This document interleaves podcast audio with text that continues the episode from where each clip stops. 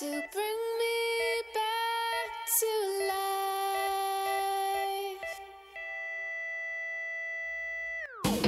life. Welcome back to another episode of the Faithful Fanatics podcast. I'm your host Dylan Davis, joined by Gint, Snap, and George Ryder. Uh, it's Great a fun opening episode. music. Great opening music. Yeah, it's kind of depressing, guys. So, but it's going to be a fun episode. We have Phillies reporter Frank Klose joining us in just a few minutes. Uh, the Sixers and M- are back, and it's NBA opening night tonight.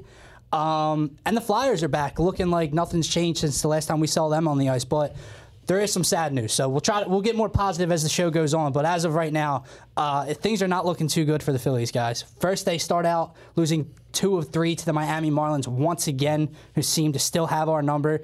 And then it comes out that the Marlins took a little trip in Atlanta to the club and brought the coronavirus up north to Philadelphia. No Phillies players have tested positive yet, but a coach has and a clubhouse member who wasn't even in the Miami locker room. So that's kind of scary about how he got that if he brought it from somewhere else. So now the Philly season has been temporarily shut down for now. Um, it was postponed until Saturday for a doubleheader against Toronto. Now this weekend's canceled as well.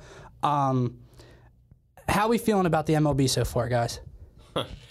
I mean, MLB all around, it's been great. But uh, Phillies, of course, it had to happen to us. Of course, we had to start out with the Miami Marlins. Of course, they had to go out and party and get a bunch of COVID cases before the series. It sucks. It sucks. We also lost two or three to them to start because now we're just sitting here with a, a terrible taste in our mouth, just waiting for the next game. Hopefully, we bounce back. Hopefully, we actually play some games soon. I mean, this weekend just got canceled, so that is just a dampener in things. We'll see what happens, I guess, right? The Marlins should be should be disqualified.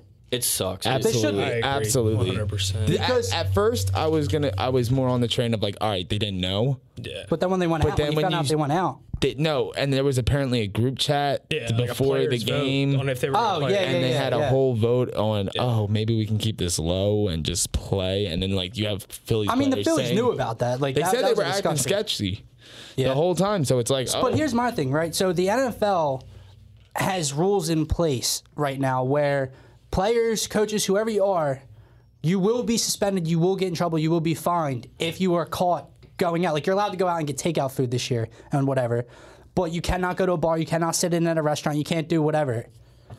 The MLB has nothing in their in their 100 and what one page memo about their rules. So the Miami Marlins, you know, uh, the players were saying, "We're ready, we're ready. Just tell us when and where. Tell us when and where." You get back, and then I don't know. I don't even know why they where they did they play in Atlanta for a scrimmage before the opening day started. Is that why they were in Atlanta, or did they just go up from Miami? It. I have no clue, honestly. I don't know. I forget why they were in Atlanta, but right before the season starts, you go as a group to strip to a strip club.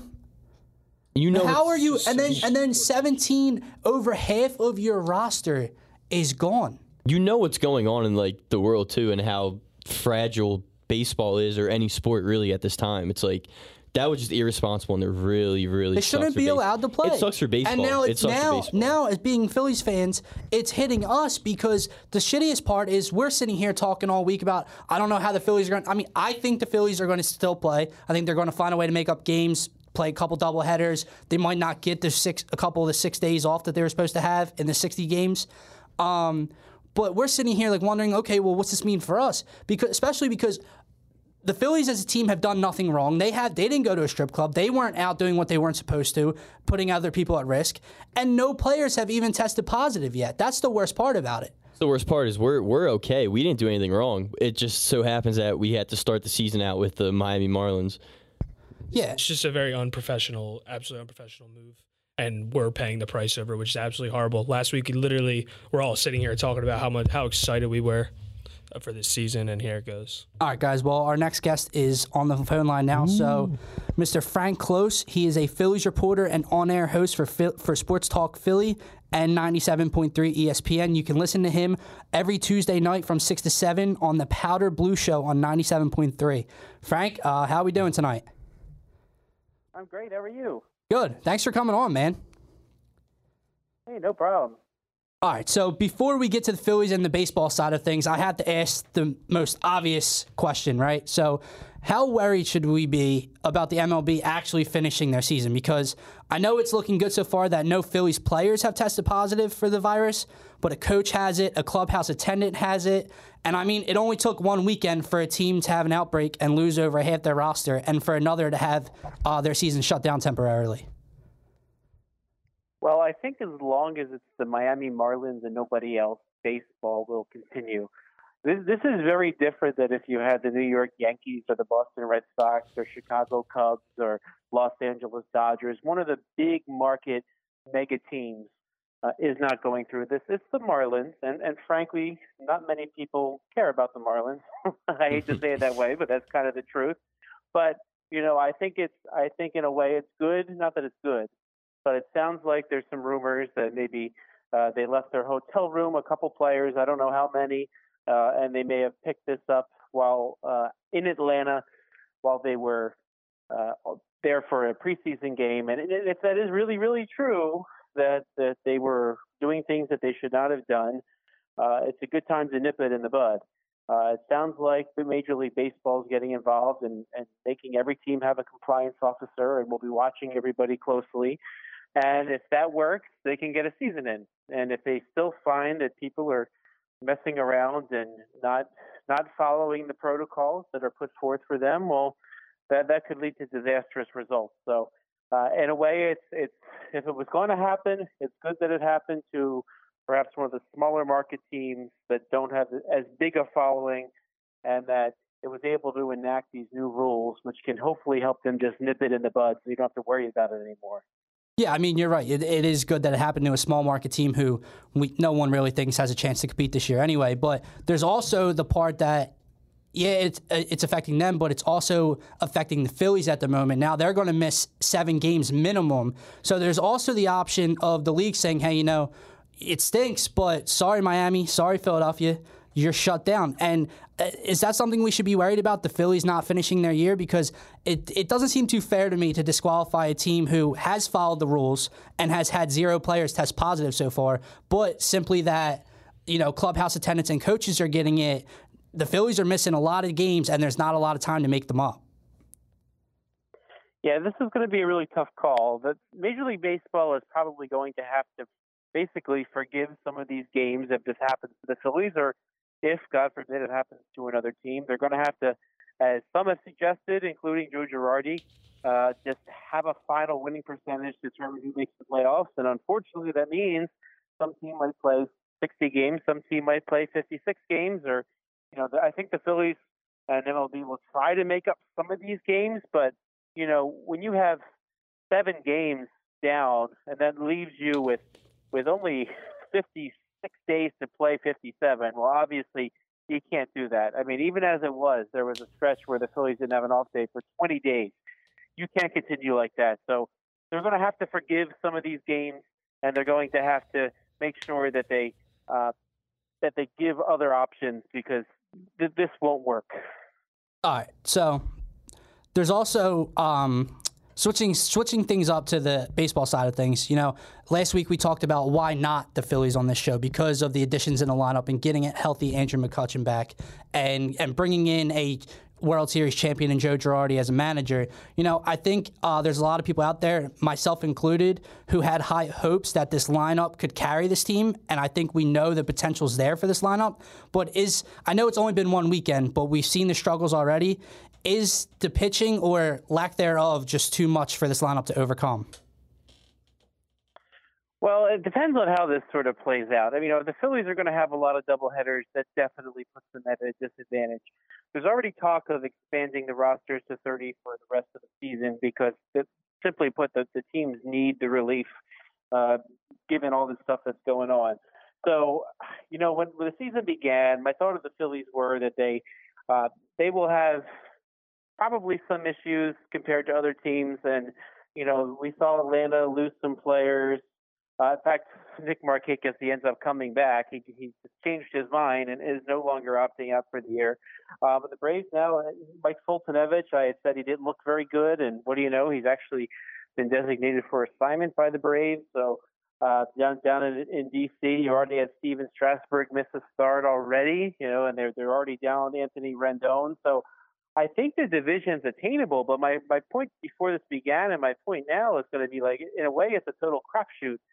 You don't really know how well these COVID procedures are going to affect the team. You know, we've seen Juan Soto um, test negative plenty of times. He's still out now. Um, the bullpen, of course, was exposed in the opening weekend, and I, I think we'll, what we'll see that will help the Phillies is they're going to add Spencer Howard probably before they play another game, uh, and then maybe they'll make some decisions here. And uh, you know, if Howard ends up in the rotation, I think I think that will happen ultimately. It's going to basically come down to whether or not Nick Pivetta and Vince Velasquez accept the bullpen role and and really step up in that bullpen role. I, I think that's what's going to make or break the Phillies because there's nobody with any players for trade. Teams are going to be in this until, I mean, up till the end, basically, when you have a small sample size like this. So nobody's going to be unloading players. You're going to have to do this with your own players. And for me, once Spencer Howard's in the rotation, the bullpen will be made or break broken by Vince Velasquez and Nick Pivetta. What's up, Frank? It's again another question I got. Uh, it was a big question coming to the season. Who was who was going to actually play center field? Uh, Haseley got his first start the other day. Had four hits. Do you think we'll see more Adam Haseley going forward over Roman Quinn? I think they're going to be contentious, letting the two fight over it. I, I usually if if if somebody's playing well, uh, you know, hopefully he'll ride the hot hand. Um, there's there's a DH spot to work with. Uh, as you'll see, there will be uh, some rest days for Andrew McCutchen. So I, I, I can see them mix and matching to make sure that they, they get the most out of both players. And I wouldn't be shocked if some days you see Adam Haseley in a corner and then you see Roman Quinn in center field. So there's there there are some options here. Both both look good so far. But I think they're going to let the, the play on the field decide who plays. What's up, Frank? George here. After Vinny V's just awful first start of the season, before all this COVID stuff hit Miami, Girardi said that he would be going on Friday versus Toronto. Do you think he hits the bullpen right when we play games again, or do you think he gives them a few more opportunities to start? Well, the longer this this shutdown plays out, I, I really didn't believe he would get another start. That was my honest take, and I, you know, I think that the Phillies don't want to. Yeah, everybody knows that they're manipulating the service time, right? I mean, that's the worst kept secret in the entire world, right? So um, so, when asked after the first start uh, about Velasquez, uh, Joe Girardi just had to say, uh, "Well, yeah, of course he's going to make his next start." He, he, can't say, "Well, yeah, well, we're just manipulating the service time of Spencer Howard, so he'll be there soon." Um, I think now that, that that things are getting more complicated, uh, things things could change. Um, I, like that the Phillies reset back to to Nolan Wheeler uh, when when it seemed like they were going to play this weekend.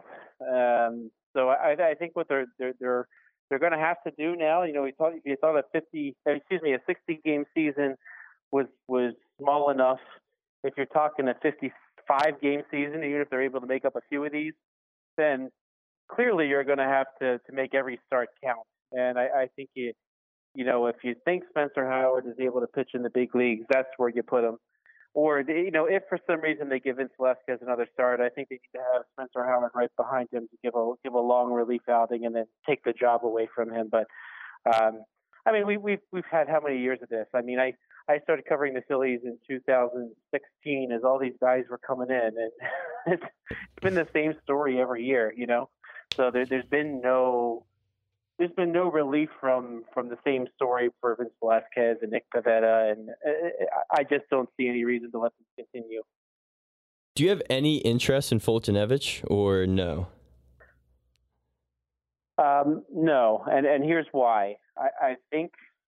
All right, so so my assessment of Foltynewicz, and I said this before the season on air. I I I think the dip in his velocity is probably a sign that something is wrong with his health. And I think that you know what what the Braves decided is an indication that that really any team would would be facing the same thing. If you carry him now, if you carry him under these circumstances, he either needs to get it right this year or or what, you know. So eh, I don't think he's going to suddenly get his velocity back I mean, this is a guy that was throwing 96 mile an hour fastballs, and all of a sudden he's like 89 this last start. Usually that's an indication something's up. So I don't think that he's going to be any help in the immediate term uh, for the Phillies or any other team. Now, um, if somebody wants to, to spend the 6.6 million that he's earning this year, or, whatever prorated amount that is, and and try to work with him for the future, uh, maybe if you're Miami, you just say, sure, go out there and start. We don't have any starters at the moment. Um, it's not going to pay an immediate dividend, and, and I think the Phillies are not in a position where they they can give starts to somebody to kind of see if he will work out next year. Because I think with Foltynewicz, that that's that's what you're going to get. And and I don't know if you remember at the end of the Brave season last year, he pitched that awful awful playoff start where he gave up like seven runs in a third of an inning before finally being mercifully removed. And at one third, it was like a sac bunt. Um, he was just getting rocked his last start uh, in the playoffs. So I, I don't think he's an immediate help, and then for that reason, I would I would wait it out on on Foltynewicz. What's going on, Frank? It's Snap here, and we're bashing the pitching right now, but are we overvaluing the lineup? Again, it's only one series, but if you're going to rip the pitching, you have to hold the bats accountable too. And a lot of these, a lot of our better hitters haven't really had a great start to the season. Should we be holding them more accountable too? Well, they they hit well enough to win two out of the three. Uh, the first game, yeah, the offense you would have liked to be a little bit better or come up bigger at times. Uh, certainly, uh, certainly, uh, game or game. What was the game? They're all running in my head now. They were so long ago. Um, but you know, leaving leaving so many guys on base. I mean, I, I would like to think that that's not going to be a regular occurrence. Too many of them are too professional of hitters that have been in this league way too long. So I, I don't see that being a long term problem. Now, the sample size is very, very small. Let's not forget that they came off of this this summer camp where they really weren't facing much live pitching.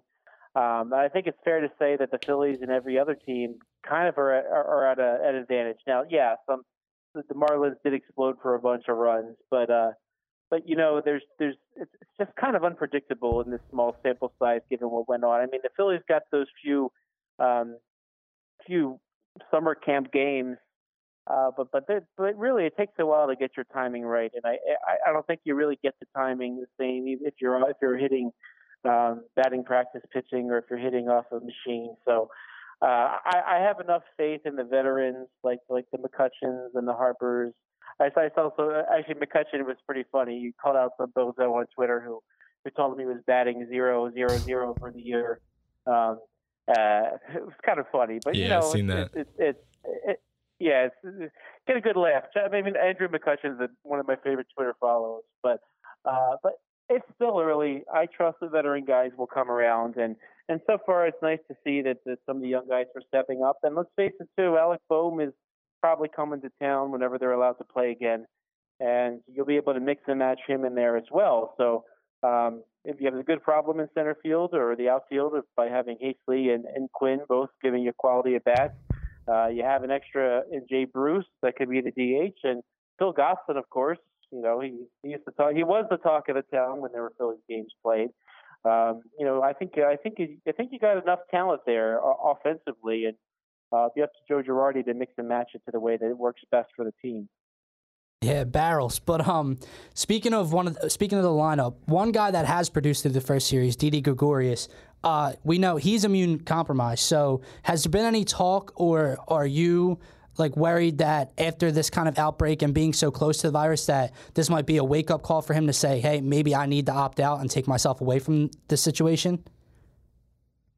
I ha- I haven't heard anything like that. If anything, I think I think it will make his teammates appreciate that more and be extra careful. Uh, I think I think Didi made it clear by you know he, he had a custom made mask that was a high quality mask.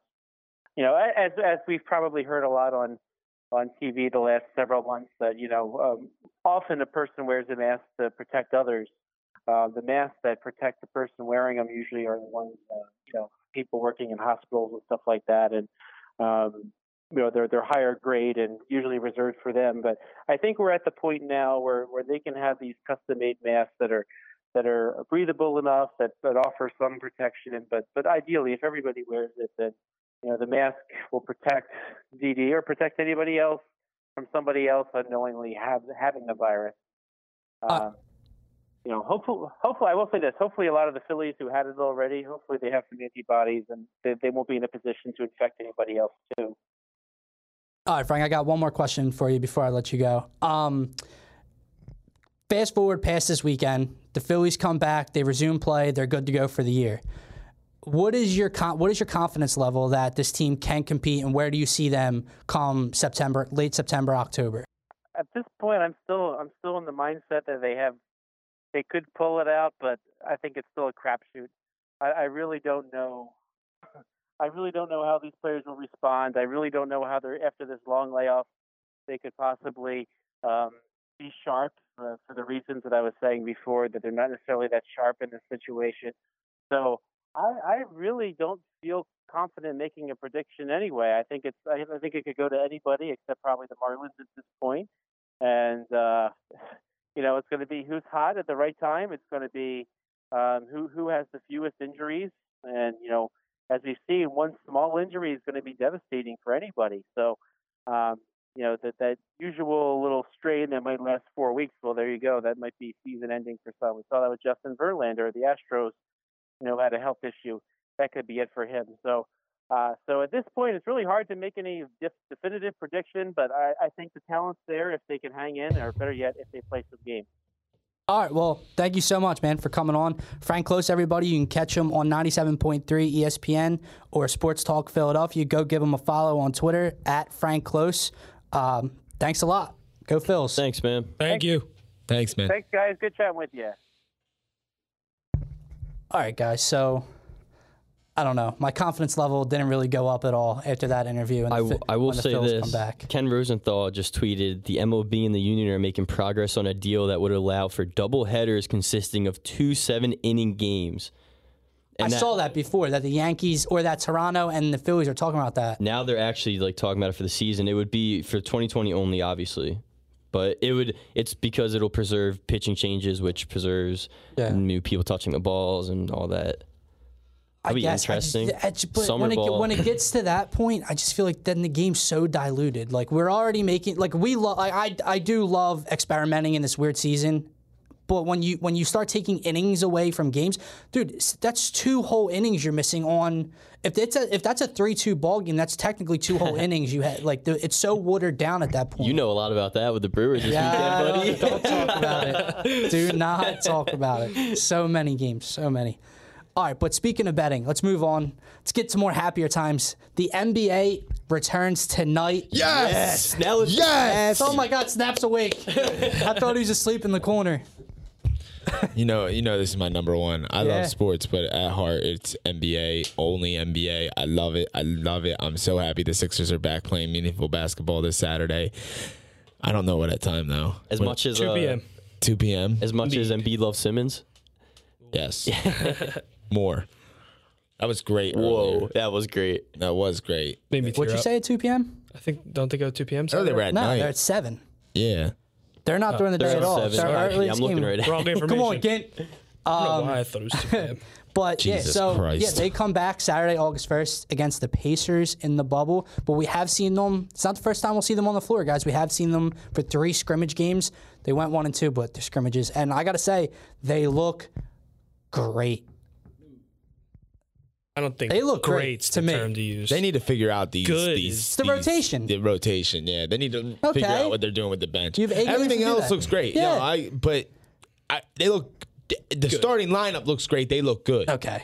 Let's put it like that. look- because if they looked great, I would be like, all right, that's definitely a backup lineup that we can put out there that's going to get us some points and play some defense. And I'm not sure about that still. What's going on with Furkan? Clearly, we need to Bench. get into that. Uh, Mm-hmm. That's what it's seeming like. And who's going to fill that spot? Like Glenn Robinson kind of looks like he's a good fit I don't know if now. it seems like Alec think- Burks looks like he's a great fit right now. Al Horford actually looks like he's playing good, which kind of is like, oh well, what the fuck? Not not in a bad way, but like kind of like, all right, now what are we gonna do with Yeah. his minutes? Like, I still think big. I think the Savvy Vet gets his minutes, but because I think him and Joel are going to step on the floor a little bit together. But uh, the whole let's start with the Furkan Korkmaz thing because that's really it's really the starting five and then Horford, um, Thybulle, Glenn Robinson, and then it's really who gets the ninth spot, right? So is it Korkmaz? Is it Alec Burks? To me, well, one, we've all said this earlier. Uh, Furkan Korkmaz has no place on a basketball court unless he's hitting shots. He cannot be on the floor if he's not hitting shots. He can't do anything else. And I hope you're right, Snap. I hope it is like you see it that way, where Alec Burks, who did play well in the summer league, uh, not in the, excuse me, in the in the scrimmages, is going to get that ninth spot. But Brett loves Furkan, and I just don't know. With as much as we've seen him play this year, I just don't know that he's going to find himself out of the playoff rotation. Yeah, I definitely agree. Um, Brett's a huge fan of that triple handoff from a big to a shooter. He ran a lot with JJ Redick. Oh yeah, we know that so- for a fact. He loves Furkan Korkmaz in that role. In my opinion, I don't see Alec Burks is everything you wanted in Shake Milton. Why you put him in the starting lineup? I think Alec Burks gives you off the bench. So I don't know why you predicate to just a spot up jump shooter that can't really play much defense. Alec Burks is a combo guard. He can handle it. He can keep the pace push. Can create his own shot. Create his own shot. It's I. I'm a big. When we got Alec Burks, I was. I thought he'd have a bigger role than he got in those few same. games that we we had him in the regular season. But so I'd definitely go with the nine you said with Furkan being the one left off. I mean, we're not going to. It's not. It doesn't have to be nine guys. Not everyone's always used nine guys. There's gonna be games where we might be beating teams by 20, or if it's 3 3-0 in the series, and you're gonna throw some more guys in there, get more minutes. Where Furkan will probably get minutes. But like you said, Brett's a huge fan, so it's gonna be tough to say that he'll just all all, of- all of a sudden not get Yeah, minutes. yeah.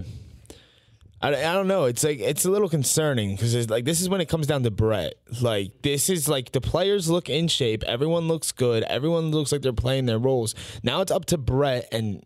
When I say up to Brett, I never feel confident about that. So it's a little, it's a little nerve wracking because even though it is your starting five is your f- most important players, usually you play nine going into the playoffs. There's four other guys that are going to touch this floor. We have an idea of who they are: Matisse, Al, but we? Is it gonna be Burks? Is it like these are the questions? And like it's kind of. you're going to find that out over the course of these eight games. But is Brett gonna do the right thing? No, that's That- the thing. that's the Yeah. thing, No. and that's why it's so like, are we fucked? Like, I, I'm not trying to be vulgar about it, but are we fucked because of Brett Brown again? Because like he, like you said, he loves doing that stupid dribble handoff to a shooter with a big guy between a shooter and a big guy, and he he is in love with Furkan doing it because Furkan when he's on, he's hot, but when he's not hot, he's useless. Literally useless. He can't play can't be on the defense. floor. Like that, I just. I completely agree, though. Alec Burks has to be in has to be in one of these lineups. I feel like Burks would be just so much more consistent in Cork, and I feel like that's very obvious. He's a vet but, too. Like But Ben does fucking love Korkmaz, so that's the thing. We will see. mean, Brett. Yeah, what I Ben. say. Ben. Ben. Speaking said of Ben, Ben. speaking of Ben, let's get to him, guys, because the first scrimmage he comes out and he didn't take just one, he took two three point attempts with no hesi, no hesitation. Missed the first one, came up short. I thought, ah, that might be it. Comes back in the second half and nails a corner three. Again with no hesitation. And I'm gonna come I'm gonna say this. We talked to Tyrone Johnson a few weeks ago, and he said that he didn't think the, he basically just pushed aside the whole no fans thing playing a role to Ben Simmons. I I don't know how you guys feel. I disagree. I think it plays. I think he is, so, and he's. The article came out that he saw a sports psychologist. It's a lot. People are saying it's. I, I've said it the whole time. He. I think it's so mental with him, and I disagree that the fan that the no fans thing plays. A, I think it plays a role, and I think it is the best thing that could have obviously given the circumstances. It sucks with Corona, but I think it's the best thing that could have happened to Ben Simmons without fans. I kind of regressed on that opinion a little bit because of what like him and ben, him and Joel have been saying. Like Joel was on a podcast, the Ricky, the right Ricky. Sanchez, and he was talking about how he was asking. Uh, what is it? PR, personal relations, or whoever handles relations? yeah, whoever handles basically the on court Yeah. videographs for the for the bubble and him and Ben he mentioned him and Ben have been like really big on getting Sixers boos in there from fans Yeah. like when they're playing bad so like when I hear things like that like I'm like okay well he kind of wants the fans Yeah, but I think like I think getting noise pumped in is a lot different than having twenty thousand people staring down on you. But he was even first one to come out before and be talking about we like the boos, we need the boos because it turns us up. Like, and that's when I'm and like uh, the sports psychologist I think is more of a factor because that they kind of dove. We've gotten more videos of why that was important. Going to there was that video of him shooting with the glove on. Like Yeah. all that stuff. Like I think he just actually sat down and realized he needed the jump shot. I, at first, I was on the same wave as you are, where it was all mental with him, like from the fa- or like the fans maybe played a big role in it. But now I think it was just he was just mental himself, and now he's starting to come out of it because taking two jump shots, we haven't seen that from him ever.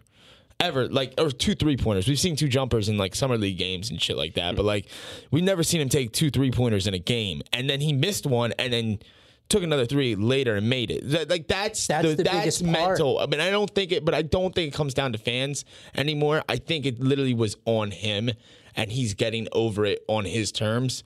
Maybe it helps that there's not as much pressure, but like. He's a professional athlete. I mean, he's been playing in front of crowds for as long as we can remember. The dude played for the National High School Championship like two years in a row. Like, I th- th- he played for LSU D1 Yeah, but still, school. he only took what three three threes his fir- his freshman year at LSU. Yeah, but he became a pretty decent shooter. Like, Yeah, I know. Yeah. But uh, but you said it, Snap. I think that's the biggest thing. It's not.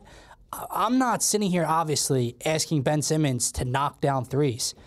Take the shot, Ben. Especially in playoff basketball, when it get when it gets to half court, it's a half court game. Take the shot because that has been the issue the last two years in the playoffs. I, I think he will though. I really So do do think I. that- I, he didn't. He did in the last two games, but I think he. I think he will. I think that first game back, it does give me kind of like preseason China game vibes where he made the one and like then he didn't shoot one until the Knicks, which was upsetting. But like it's kind of giving me those vibes. Like all right, I know I I had to do that at first to kind of let the world know I'm shooting it. It was almost like a taste of what he can do. So hopefully it continues moving forward in real games because maybe like he didn't feel the need to shoot them in the other preseason games. I don't know what it was about them scrimmages, but I think he, I think we're gonna see him shoot. I hope so. I mean, sports psychology can be like really important for players in any sport. Like, I feel like Dude, so look many. at Markelle Fultz. I know. Hmm. yeah. That's, a sports psych- psychologist can't even save him. that's, I don't even That- know. I don't that's even that's know a what's wrong. physical injury. I'm still convinced that was a physical. in- ah. there were like so many doctors. well this there were so many doctors saying what it really was, and that he was not talking misdiagnosed. He really did play well this season, and I, think hope, he I, hope, And he he, I actually hope he does. He play just well. put up a great video. His wish the shot looks back to normal. the best for him. yeah. His shot looks back to normal. They just put up a video of him draining, We could've just draining threes. That's true. But going back to Ben, Yeah, no, I'm, I like you guys said. Obviously, would love to see him shoot him. I'm not gonna say uh, it's not needed because it probably is needed. And I said when the first time I was here that I thought this was gonna happen. This Heightus was. I, I sent a tweet out literally right when quarantine started. I said if Ben if Ben Simmons comes back with a jumper, I'll stay in my house till two, 2022. I just am so looking forward to these games, and I want him to just. I really think he's going to ball out. I think him and Tobias Harris. I tweeted it, pinned it. It's my pinned tweet. Are going to be the best two players in the bubble. it's going to be awesome. If Ben Simmons forms a jump shot or a, or a three point shot, he's a top three to five player in the world. And I really don't think it's debatable. yeah, He's top five, no doubt. yeah, definitely. Yeah, If top top ten, top ten, If definitely. he, I has, every- top if he has a decent jump shot, decent Top- three point shot, everything. Listen, he has top everything 10. you need in a player. Give me if Ben can't be- Simmons. Listen, the dude still can't create a jump shot. All right, he can do it. if he has a jump shot. That's one aspect. He's still not a triple threat player. Give me who you. That's where you you become top five. The top five players in the league all can shoot it off the dribble. They can shoot it off a fadeaway. Can they not? They- all right, but that's just a whole different level because Giannis is just a bigger, longer ah, ver- pause version of Ben. I just think. Three straight episodes. I mean, you ask every single. There's a poll where it's they asked NBA players who the hardest person to guard them is, or who can guard the most players. It was like 99 percent of the vote for Ben Simmons. So Yeah, yeah, no, it's like you, The defensively. defense is not what we're talking. about. person has talked about how he's just been this good defensively. Okay, and he's but- already 17 points a game. So now you're going to add a jump shot. I don't see how he's not top Uh, five. I, I get, I get it. He's top ten. I, I'm still keeping him top ten. I just top 10's really good. If you're just banging 33 percent from outside in the on the three wide open, okay, you you you've expanded your game, but you're not hitting fadeaways in No, guys' faces. You're not. agree, I agree. You're, you don't have a whole arsenal in your bag like LeBron or top James, ten is still and fucking Luka. Super top ten would still be Yeah, that, awesome. but I'm not. I'm not. I'm not have top bitching about players in the top ten. Yeah, I'm not yeah. bitching about top ten. I'm just- already top I'm 10, just so- saying, whoa, slow down. Can you really put him in that category of Kawhi, LeBron, and like Giannis? And I get it. Giannis can't do that either. No, but he's just a Giannis, specimen. yeah, Giannis can. Huge. Giannis takes one dribble from the three point line. Next thing you know, he's dunking through traffic. I, I haven't seen Ben do that. That's an aspect of Ben's game I really want to change. He needs to get more aggressive at that rim. Him because he gets really scared sometimes and he throws that shit away, and I'm really tired of it. Because he always tries to make a play. I, I don't get it. There's one thing What he can did do though. Luka- He, he can get to the rack. He locked Yes. up Luka too. Yeah, what did that's a Luka script. shoot? That's That's always, scripted. that's It not really even, is. that he does that every. every he's done that the whole too time long. Luka's been in the league. It's amazing. Pause. No, a question. Let me ask a quick question. All right, It's let's ba- hear it's it. dating back to Brett Brown. So we ah, saw fuck. two years ago when we played Boston, and it was that year. It was TJ would get minutes, Markelle would get minutes, and then last year it was like Zhaire would get minutes, and it would be another guard would get minutes, and then they would not play. So do you think we'll see that with Korkmaz and Burks, where it's like one series they'll play 22 minutes a game, and then the next series they don't play, which I think is a horrible thing. It just Yes, gets- absolutely. gets guy out of a rhythm. Absolutely. So we he's will gonna, see it? Yeah, because I think he's gonna do the whole like, oh, we gotta, you know, just make sure, you know, testing it, just that think it's a going. good thing. Instead yeah. of building chemistry and like going with a definitive lineup to actually build chemistry over the next dead games, he's gonna do it like a tryout I because hate for, it for some so fucking bad. reason the first three scrimmages weren't enough. You know, Yeah. a, a classic Brett Brown move because he's so developmental, and I respect the development part of his like coaching ability, but like. So it's also a championship contending team. Like Yeah. we're not developing shit here now. Like win or go home. Like let's go. Like Listen, the rotation plays a plays a role in this in hopefully a finals run, but to me, he has to figure out a way to keep two to three of the starters on the floor together at the same time.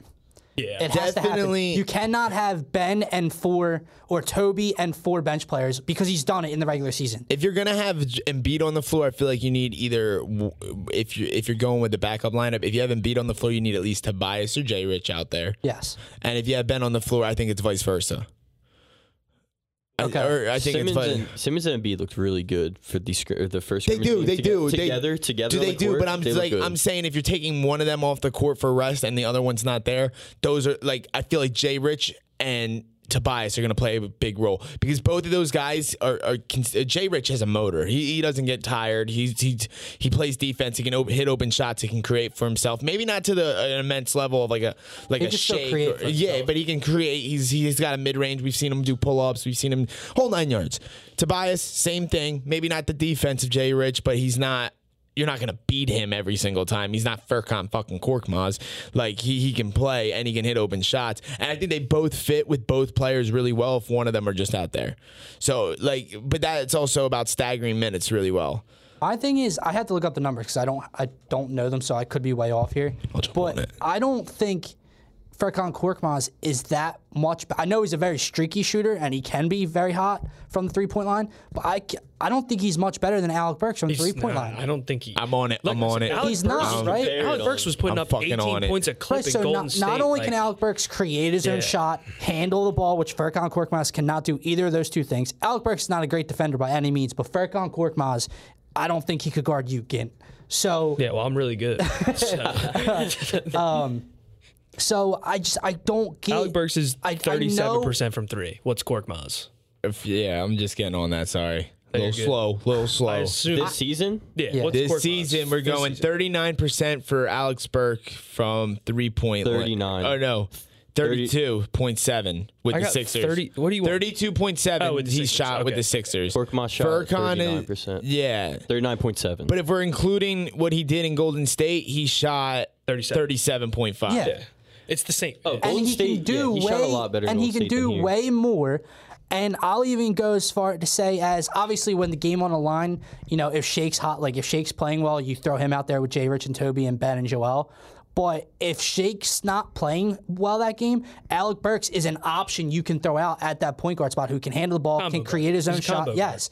And like I just don't see like the love Brett has for Furkan. I know He's a development guy. This is what he fucking does. He's got a player for more than three seasons, and he's like, "Oh, you're my man. I have trust in you." especially no, especially no, last year when he just kind of like started shooting better. Yeah, like shit he puts so much trust in these guys, and he feels like that's. I Oh, definitely wait, understand. Dude, that. you're forgetting a key part in his game. The floater in the paint. Oh, my oh yeah, Don't that- get me started. Don't even. Yeah, don't even. If you shoot a floater and you're in the NBA, I I don't get If it. you shoot a floater and you're over the size of six three, you're an asshole. I, I shoot floaters. I'm 5'10. Yeah, That's a large difference. Then, eh, if I was in the, uh, I'm not even gonna get into it because I'm not in the NBA. But it, so like, so we're all in agreement as to that that's the nine that we want to see run. So I think we're all we can all say that Mike Scott has found his way to the bench as well. No Absolutely. doubt. No doubt. I, I can't believe it. I Not forgot even he was on the close. fucking team. Not even I just put it's the same thing with Brett, where I don't even know if I'll be surprised No in way. one of the substitutions. There's you see no him coming in fucking at way. the four. I don't know if I'll be surprised. I would be. Did you see? Well, Well, the eight games. Here, Yeah, put I it know. put it this way: the eight games you're going to see all these guys. So who Yeah. are the who No, do no you, doubt. who do all right? I'm Let's talking playoff We're talking time. playoffs, yeah. After the eight are over, that's got to be the nine. Okay, so we know there's nine. We're Yes. going with a nine man Yes. lineup probably. That's we know that. we know the five. Who- Well, let's go. Who who Order? are your four? One by one. order? Yeah, yeah, off the Al. bench. Thybulle, Gr three. Jr. three, and, Burks. Bang. A flip flop. But they I could got all, same they'll- exact It will list. all be Yeah, like same exact different, list. obviously different Yeah. timestamps, foul trouble, this that. Yeah. So- the first guard off the bench, I think, would be Matisse. Has to be. It will. I be. assume It will be has to be. It should and be. obviously Horford would be the first big off the bench. The rotation he was running was to uh, the first sub he made was Al and Matisse. They were both at the same time. But Yep. it was he was keeping Simmons, Horford, and Embiid all on the court together. But it wasn't a long time stamp till Embiid checked out. But they were on the court together at the same time. don't I'm like curious that. to see how much that will be a thing. But the thing What- was, I feel and, like- and Matisse yeah. was on the floor, so that was like. Not a lot of. se- It's, it was Yeah, like not a lot what of we were offense. trying to avoid. I felt like we're not trying to have a We're- cluster. I feel like if We're also Al is not coming discussing- in off the first substitution, If you one of them need gotta to go. immediately put Ben or Embiid off because you just you, if you throw that lineup with Matisse out there who isn't a consistent shooter yet, and you have Al and you have Embiid all just clustering that fucking paint, Yeah. you, you're, you're gonna lose that offensive chemistry off bat. If you're gonna take if you're gonna sub in a big, Embiid needs to come out, and that's when Ben starts running the show and he becomes first option as the point guard. The thing I forgot about that we're not discussing though is, and obviously that could change with how Furkan's playing, but Brett threw out that secondary lineup that he was running a lot of in practice and lo- and said he liked it a lot. And Korkmaz was a part of that. that's why it's scary. Yeah, that's why I I'm 100 percent with you, Snap. I Alec Burks is the right move. Furkan Korkmaz is going to be Brett Brown's move, and I just I I, I don't know why. Could, is it possible that you see a 10 man rotation? Yeah, that's definitely a possibility. definitely, absolutely, absolutely. Abs- especially with Absolutely. this small amount. You're playing small amount of games in a small But amount to of time. me, then if you do that, Furkan Korkmaz has to be your 10th, getting He very limited minutes. He will He'll be. I don't know if he will 10. be. What do He'll you be mean? higher than you 10. don't think so? I'm No, he you, will be. He will be ten, is what he's saying. But he's not saying he's the tenth man. He's gonna be like the seventh or eighth or ninth. Yeah, see, now that situation I think you're going to see him and Al, him and Al coming off the bench together in the substitute. If there's the a ten man rotation, he needs to be the tenth guy, and he needs to be Getting limited minutes. minutes. Yeah, I mean that's just and if he comes in and, and hits two threes for you, I feel like it's not even like an argument. Like Burks is just a better fit for this team than He's just a better ba- basketball he's a better- player. well, yeah, especially in the He's playoffs. He's been in the too. Like, what are league forever. doing? He's 29. He's a vet. He played on Utah all them years. Toronto, Cleveland. When we got it from the Warriors, it like everyone was happy. When Everyone I was see the happy. clip, I was like, we just got these dudes for garbage bags. especially- I was yeah, He was literally balls. averaging 16 points a game, like shooting 89% from the free throw line. Got to the free throw line like f- like four times a game. Shooting 37% from three on f- almost five attempts a game. He- like eh, he's doing the same thing as Furkan, but he can do more. He can just do more. Like I just think in the eight games that's gonna fuck us. God damn it. the eight, in these eight games, look, obviously, you, like I don't know how you guys feel. I know Tyrone a couple weeks ago said he doesn't really care about the seeding, who we play in the first round. So I don't know how you guys feel about how many they need to win, et cetera. I think more and more importantly than winning in the eight games is getting your rotations down, getting your chemistry back mm-hmm. together. And that's another thing about this bubble is done, dude. They seem close now. Like before, they didn't. There was a disconnect in the locker room somewhere. I know they joked around I don't think a they lot. had a lot of time together almost. they didn't because Joel is very secluded when he's not on the floor. He's very he's Joel is He just likes playing video games Yes. all day. He's barely in Matisse's vlogs. Ben hangs out Yeah. with Ben hangs out with Christian Cr- all of his Crosby and, appearances and are great though. Ben hangs out with Christian Crosby and the photographer a lot. Ben doesn't really uh, you never see posts with him out with like Toby or Jay Rich. But that's any just of who they are. They're reserved people, and that's Yeah, okay. I know, And but- Joel actually, I, I keep referencing this pod. There was like a f- this this the one podcast that Rights to Ricky Sanchez. They had him beat on for like fifty minutes, almost an hour, like. And they were saying that he, he like a, a guy like Tobias, he said, is like a big part of their chemistry right now because he's the type of guy to set up dinners and bring guys Yeah. together. And it, like Embiid's more of like, all right, I'm going 120 percent in practice. So like they, they're almost taking different roles in leadership. So you got like Embiid in practice, making guys go hard because he's going hard. We saw the one clip of the one practice when they first got down to the bubble. He's chasing for an out of bounds ball in practice. Like I love that during a scrimmage.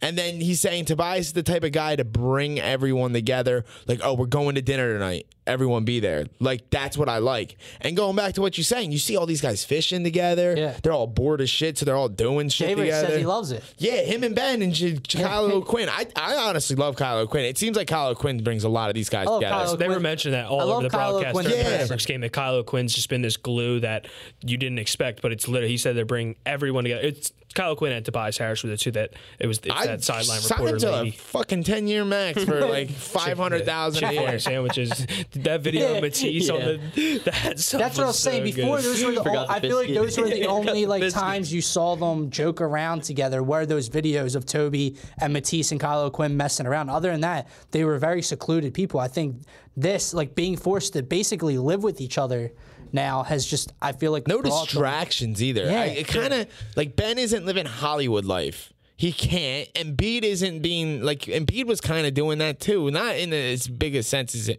as, as Simmons. Like Simmons is going to L.A. and shit. He's got a Yeah. he's got a reality TV star girlfriend at one point. Like Embiid's got like this model girlfriend and like he loves playing video games. So he's not of course he's not out with the boys. Like that's just what you do. So I understand it and I completely agree with you. Now they are like forced to hang out. Like yeah, you can play video games all day, but you can't you can't play them 20 hours No. a Like, day. The restart was really the greatest thing that could have happened to the Sixers. it really was. it. Really was. It really was. Our It- optimism was not high at the end No. of the season, and now No. now we're talking about There's it. an Now we're talking about a episode. run. There's an episode. If you guys are listening and haven't listened to it yet, Oh. called Sixers Woes by me and Snap. I think it was like our third or fourth episode. No, that was bad. It's a goodie. It's really It is a bad. goodie. I, I, I, it's very explicit. It's very Nothing wrong with explicit. Snap, Snap was not having it. I was Wait, I like, think I, I think I was there for that one. Were you? Yeah, I were think I was. Yeah. um, it was like a few episodes in a row. Honestly, it was just like stretching over Snap. like three Yeah, a lot of episodes. snap. so I have a question for you guys. LeBron's the goat. No. no. So go again. Real quick, who do you think scored the first basket in the bubble? If you had to guess right now, it's been Oh, the it's been game's on? scored. Oh, who is It's it? been scored. Guess. Zion. It's uh no, not Zion. It's the Pelicans and Jazz. Yeah. it's gonna be Gobert. someone no one fucking guess. It was Gobert. Yeah, the guy, the guy that put the put the league out of commission Dude, scores I the first should've- basket should've in the bet it. bubble. Came full fucking circle. I love it. Should have said it. All right, go ahead. What was the Sorry. score? I'd love to just bring that up. Probably like plus nine hundred. What's that score? It's not It's even two up for two. me yet. Just literally Ah, just started. It's Thirty just- Um, seconds. okay, in. so Yeah. Tyrone had mentioned like how Brett's uh, offense is very Of course, it was. Gobert. I can't get over it. I'm sorry. How Brett's offense is very democratic, and everyone gets a vote and everyone gets a shot. Hopefully, in playoff basketball, you don't see that, and it's Joel getting a majority of the shots, and then Toby, and so on and so forth. Who is your guys' X factor for this team? Go first. now you can go. Uh, it's X Factor, which Yeah. is like in terms of X Factor. I'm saying you're Yeah, set up the parameters of X Factor for us. are we because obviously away- you have to have Ben as well, and you're going to get Yes, Ben as well. take I think away you're going those to get two. Tobias. What, what other Biggest- parameters? What do we mean by X factor? into this team being If it's successful? not, if it's not Like an individual if it's not player? Ben Yes. and Embiid, it's probably Toby, right? If he It's hits, up to you. If he, if Toby, if Toby it could be Al Horford coming off the bench, if being Toby- that backup center. Is it that- just any X factor, Yes. not one player, just any one thing? Yes. Then it's Ben Simmons' fucking jump shot. How high of a percentage and how many he's going to take a game? If he's shooting 35% on a two and a half ta takes a game, this team is different. And B can sit in the post, pass out on double teams, spread the ball around. If he passes out to a shooter outside and they close on him, you just work it around. The team is completely different and they can actually play half court basketball out- in the playoffs. outside of the two superstars, outside of Ben and Joel. What's the what's the But that was good, force? though. I do agree. Yeah, I, I agree with you. What's the force that pushes this team past? What's the force? yes, player, whatever. Brett Brown. You, what- the easy the easy go is is is obviously Tobias, but it's is Tobias going to be the offensive weapon we thought he was? Is he going to average 19, 20 a game, close to it? But if we're really going also on I it, think it's Al. uh, it's there's like three guys you could say. You could say, is Al going to be consistent off the bench? Could you say, to, is Matisse not going to play like a rookie and hit open shots when he's on the floor while still locking down? Like, I'm Oh. going to go Tobias though. And it's kind of like the easy no brainer No, but- answer. But like, if Tobias is shooting like almost 40% from three and he's just offensively like what we've seen of him, like L.A. Clippers Tobias, like almost All Star Tobias Harris, averaging almost twenty points, twenty points a game, making like hitting open shots, playing well, taking it to the rack, and he's playing like an All Star, like. You got a, you got three all stars, and a lot of teams don't actually even have that. If we're really being serious, Eh, like everyone said in the beginning of this year, it was the it was the season of duos. We were one of the only teams that you could arguably say Trio. doesn't have a tr- duo. They have a trio. Yeah. So it's for the the, the the like the least appealing answer and the obvious answer for X Factor is definitely Tobias Harris. I'm gonna go Al Horford, like Yeah. Dill said. I, I Uh, we need to have a relief for Embiid not to have to play the Well, that 35 to- be- minutes. Not to cut you off, but that was the biggest issue when Embiid wasn't on the floor in the Toronto series last year. They were butchered, and I understand they had Boban and Greg Oden as coming off the bench. Greg Monroe. Greg Monroe. I don't know why I just said Greg Oden. Good catch. Both bums. Yeah, but and I like I understand that, but and that's a big drop off. But when he wasn't on the floor, dude, what, what was there in plus minus? It was a tr- it was, was really, bad. really, It was really bad. like historically bad. So to me, like not only the, That the- also included Jimmy not being on the floor too. yeah. just I- I think we're we're gonna get just by taking shots alone. Tobias is gonna get us 20 points a game because he's gonna he's gonna you've seen these scrimmages. He's getting so much isolation time, which I love it because he's isolating Yeah. Ben's in the dunker spot and it's working really well. It's working really well, but. Al has to give us some type of break from Embiid. It's it's we can't win if he doesn't. We physically cannot win if he doesn't. He he shot the ball all right in these scrimmages. He looks in better shape, kind of. He's moving a little bit better laterally.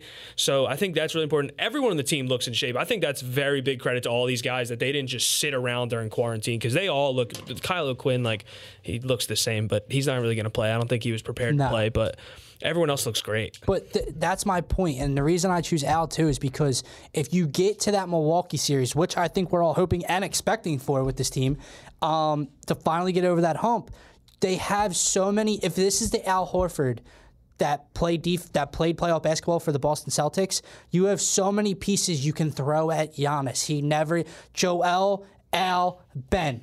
So you have one of those go on him at all times. He never gets a break. Yeah, I, I, totally think that agree. I think that is so undervalued when if Joel Embiid's off the floor and Giannis is playing th- 36, 37, 38 minutes a game or plus, it- you have Al Horford to come off who has beat him up, and you have 6'10 Ben Simmons that you can throw at him mm-hmm. too. But what do you think? I was gonna go with Toby just because we've seen so many games of Toby just missing open jump shots and like at that that one point what do you go like 0 for 20 20 That's what- Oh shooting? my Do God. you remember that That's what Oh I my God. mean. But no That's- that's the thing if Toby can hit his open jump shots and be the player that we signed him to be everything will go smoothly I think And that's a team. Toby- you're right though. you are right about I do agree The- with the Al Al Horford, if Horford he gives point us is right. if he gives Yeah. us valuable No, so is minutes Toby, off the but bench I think that to add to your guys' point about Toby hitting shots and being consistent, to me that goes back to the conversations we've had before of the team as a whole shooting consistently. But he's the best. He he got See, a he's- hundred and eighty yeah, million yeah. fucking dollars quote hit unquote open threes. quote unquote overpaid to uh, Tobias Harris. If he if he hits his jump shots, we'll To- be completely if Tobias Harris can play like J.R. Smith was on the Cavs, Right? Who's our J.R. Smith? Who's our? It needs our to be Fred Toby. VanVleet? No, if but like, VanVleet. but that's what I mean. If he can play like Fred VanVleet did last year, or J.R. Smith did when he was on the Cavs when they made that comeback run, he needs to hit his open shots. And I get the Al point, but the difference between Al and Toby is Toby's going to be almost playing 30 minutes a game. Al is probably going to be playing less than 20, depending on depending on how many minutes you're going to give to Embiid in the playoffs. So it, it comes down. He is signed to be our second, third option scoring. If you're missing open threes, that kills chemistry. It fucks us up. If he has a bad game, there goes our second or third best scorer out of the game. You cannot afford to give that up. When you see championships make runs and they have duos or trios, the second guy doesn't miss open shots. Look at when Kyrie and LeBron are on a team. I know these are top tier guys I'm comparing him to, but Kyrie's not missing an open three. LeBron's not missing an open three. Go to Pascal and Kawhi Leonard. They're gonna they hit open shots when they needed to. Yeah, eh, like yeah, you're gonna have a you're gonna need a Fred VanVleet type player to step up big time. But when it comes to your two best players scoring wise, they need to hit open shots. This this it, like this this needs to be this is what you got paid to do. I just I think another aspect too that we're not we're not speaking on is like two years ago when we lost to Boston, and even last year. I understand we had the starting five, but we had no one on the bench. I think the beautiful thing about this team is if Ben, especially you know if Ben game translates now. Um, and Joel's superstar is, and Toby. The beautiful thing is, if one of those or two of those guys are off, you have two more guys in your starting lineup of Shake Milton or Josh Richardson who are capable of dropping 20 to 30 on you at any night. Not that because they're they're the fourth and fifth option in this lineup. I'm not saying they're going to do that, but I'm saying if if some, at any given night they have the capability of dropping 20 to 30 on somebody. Yeah, but Tobias has to be dropping 20 a night. No, no, I know. Yeah. That's what you mean. But like- I know, but I'm talking about the overall depth. Like two years ago against Boston, we didn't have that. Last year, outside the starting five, we didn't have that. Even Alec No, Burks you're come right, off the you're bench. right, you're right, you you're right. have the depth now to where there's enough scoring that can go around that. If Joel's off for a night or Toby's off for a night in a playoff game and a game you can't, you don't want to drop, you have these guys that can drop 20, 25, 30 points on you. Uh, let me ask you guys this because we talk about how who's going to start, and it was such a dilemma on who was going to start. Who do you think's going to finish games? Because you can have Al finish games because he's very, very good defensively. Shit. You can have Shake finish games These are because he's the a combo questions. guard, and we don't we don't have much time left, but it's just a quick. real quick, real Obviously, quick. you're going to have your main. Give your five. I think you're obviously going to have your main four: Ben, Yes. Joel, 100%. Tobias, Josh Richardson. You might give your five right now, starting with Dylan. It's those Go. four, and then um, I'm going to say Al.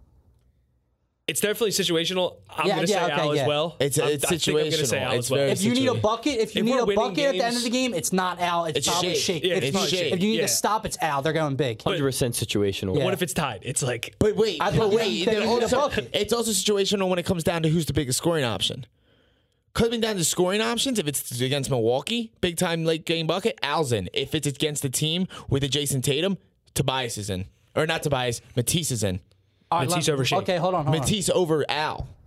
Because if But you're I'm saying you would put Matisse in over Shake. Yeah, because if there's if you No, have no, a good no, no, no. Over. Oh yeah, yeah, yeah. Over Over, Al and over Shake. both of them. Yeah, because He's if saying you if they have, have a, one of the if you wing have players- a wing player, a scoring wing Yeah, player you like need to Jaylen stop. Brown and Jayson Tatum, you're playing the Celtics late Yeah. game, and you're on offense, and that doesn't Yeah. go smooth. You need a Matisse in Yeah. there to stop them guys, and he will. All right, He- let me ask you real quick before we wrap up, and I also want to say, let's go Flyers before we wrap up too. But um, Throw that in there. if if you need a bucket, do you want to see the ball in the Joel post? Embiid. It's not a Embiid, question. Embiid, Just don't even finish question. Just Embiid, Joel Embiid, Embiid. Just Joel Embiid, Embiid. Joel Embiid, Embiid. Joel Embiid. Joel Embiid. It Ben is. Simmons corner three. No, no, no, problem no, is no, it's no. never If been we win a game with a corner three out of a double team from Ben Simmons, I promise you I'll run down the street. He literally got giddy like a schoolgirl. So did I, but I will run down the street butt there. ass naked. It's not there. It's double teamed. You can't go there. My my point was I was getting to. Oh, I get know, the- come I on. know- listen, no, no, no. I was my my question was with Toby being that max player, would you be upset? Obviously, I want the ball in Joe in JoJo's hands too at the end of the game. But would you be upset if Yes. it was Toby in isolation? Yes, absolutely. Are you kidding me? Joel Embiid is the best center in the game, one of the best scorers in the league. I don't give a fuck if he's triple team. Get that ball in the bucket. All right. Before we wrap up, everybody, go follow us on Instagram. Snap. What's our Instagram? at Faithful at Fans. Faithful fans. PH. PH. No, at Faithful. It's at, Faithful, Faithful Fanatic. Fanatics. It's our Twitter, which is at Faithful Fans. Um, you're listening right now. If you're a first time listener, hit subscribe. You can find us on YouTube. Just Google our name. Same shit. And we got some really cool stuff coming out yeah, on YouTube soon. Yeah, yeah, very much so. We're gonna do a lot of Post post game recaps, NBA, MLB, NHL. I think. So definitely yeah. follow us on our Twitter and Instagram for our live videos Yes, after those games. yes. Also, Let's Go Flyers beat the Pens three to two in their scrimmage back, and they look like Yeah, they we haven't didn't- missed a beat. we Oh, didn't we're, we're sneak gonna in get the of Flyers that. once once they get into the playoffs. And if first anyone- round robin game is Sunday against the Boston Bruins for seeding. Easy money. Not at 2 p.m. Six or Saturday night. Be there, be square. Let's go, baby. We Thanks, out. guys. starting to creep in every